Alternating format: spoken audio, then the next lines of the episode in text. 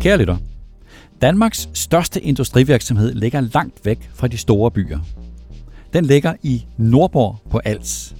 Nu er Nordborg en dejlig by, helt sikkert. Jeg har været der en hel del gange efterhånden, når jeg har været på Danfoss.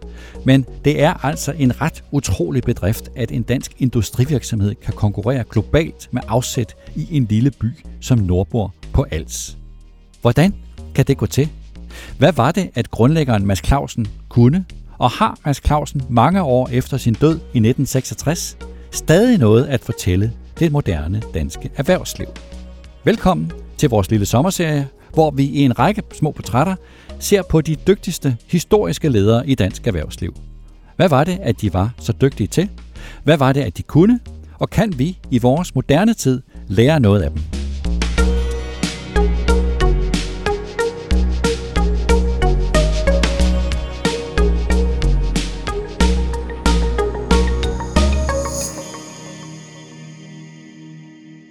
Hvis jeg skulle give et bud på den vigtigste industrialist, som vi har haft her i Danmark i moderne tid, så vil jeg byde ind med Mads Clausen, grundlæggeren af Danfoss. Han var virkelig enestående, og han skabte det, der senere blev landets største industrivirksomhed. Mads Clausen levede fra 1905 til 1966. Han var ingeniør, og hans drivkraft var at udvikle nye teknologiske løsninger inden for energi. Det var han rigtig god til. Men når Danfoss fik så stor succes, så var det især fordi Mads Clausen havde en særlig evne til at tænke industrielt, og at han gjorde det før, at andre gjorde det i dansk erhvervsliv. Når han havde udviklet en ny teknologisk løsning, så forstod han at sætte den i produktion på en måde, så den kunne sælges til en pris, der både var konkurrencedygtig og høj nok til at give en fornuftig indtjening. Et tidligt dansk eksempel på en industriel masseproduktion.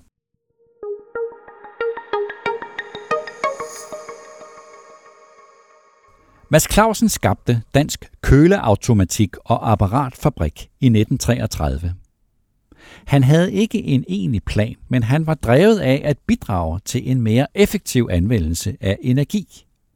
Det var med det afsæt, at Danfoss udviklede først radiatortermostaten og senere også frekvensomformeren, så en elektrisk motor kan køre med en energibesparende variabel hastighed, som samlebånd i fabrikshaller og bagagebånd i lufthavnene gør det.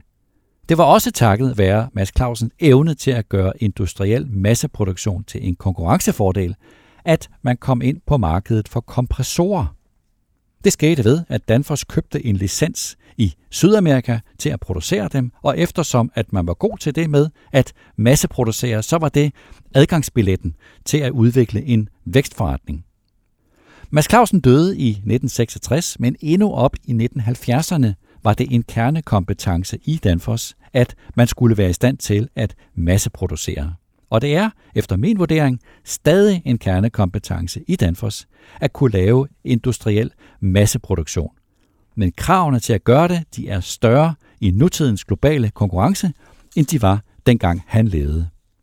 I Danfoss er det gjort til en slags livsstil, et DNA, som er indarbejdet igennem mange år, og selvom det er længe siden, at Mads Clausen levede, så er Danfoss stadig præget af de tanker og idéer, som han havde.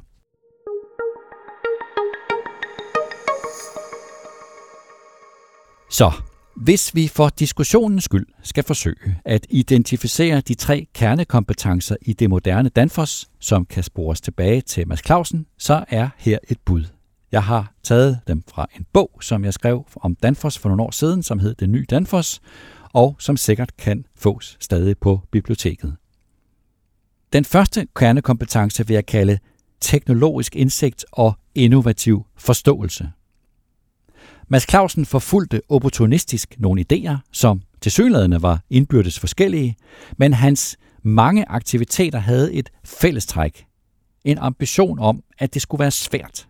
I starten forfulgte han som nævnt ikke en plan. Han opsøgte simpelthen de muligheder, som man kunne se, styret af et ønske om at bidrage til en mere effektiv anvendelse af energi. Den ambition viste sig takket være Mads Clausens begavelse at være så ekstraordinær, at den kunne bære en forretningsmodel, der var vanskelig at kopiere for konkurrenterne.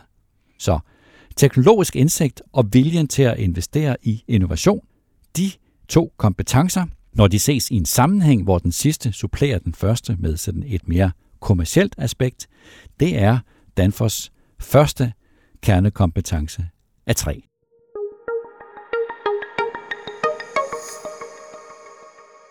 Den anden kernekompetence i Danfoss vil jeg kalde global kundenærhed og applikationsforståelse.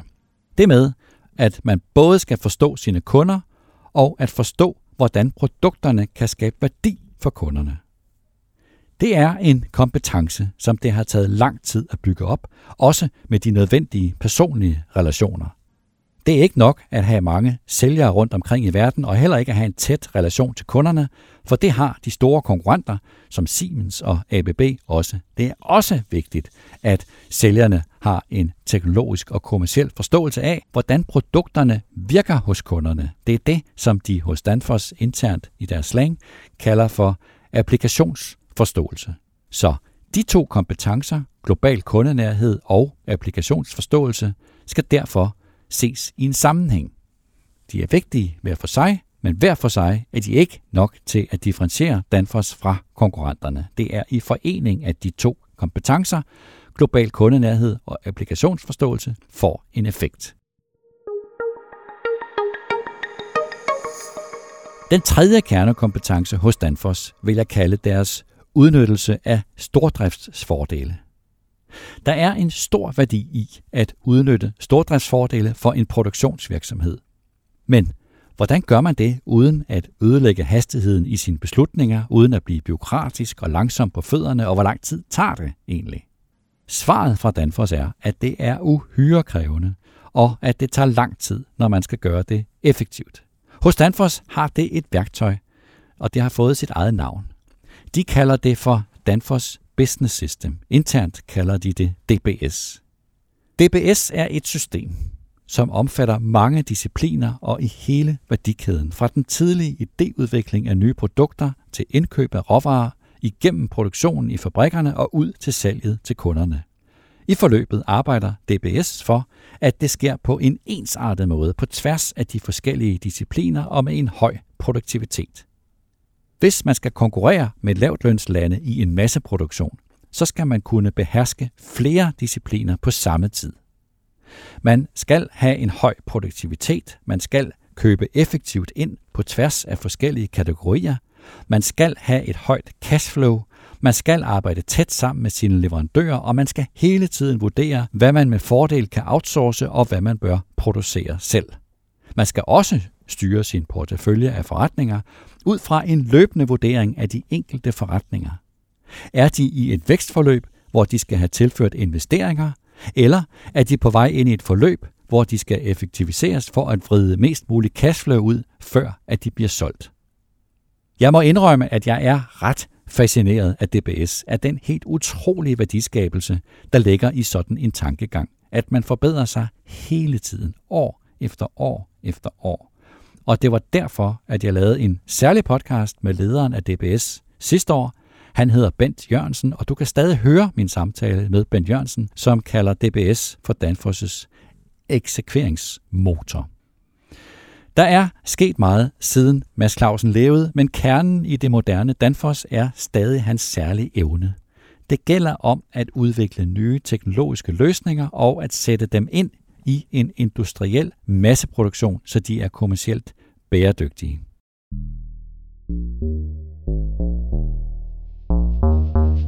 Det var denne udgave af podcasten Topchefernes Strategi. Tak til Peter Emil Witt, der redigerede optagelsen.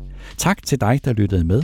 Og i morgen så handler det om Lego-familiens anden generation, Godfred Kirk Christiansen, der fortæller os, hvorfor at det er vigtigt, at en virksomhed altid husker sin kerneforretning. Ha' en fantastisk dag.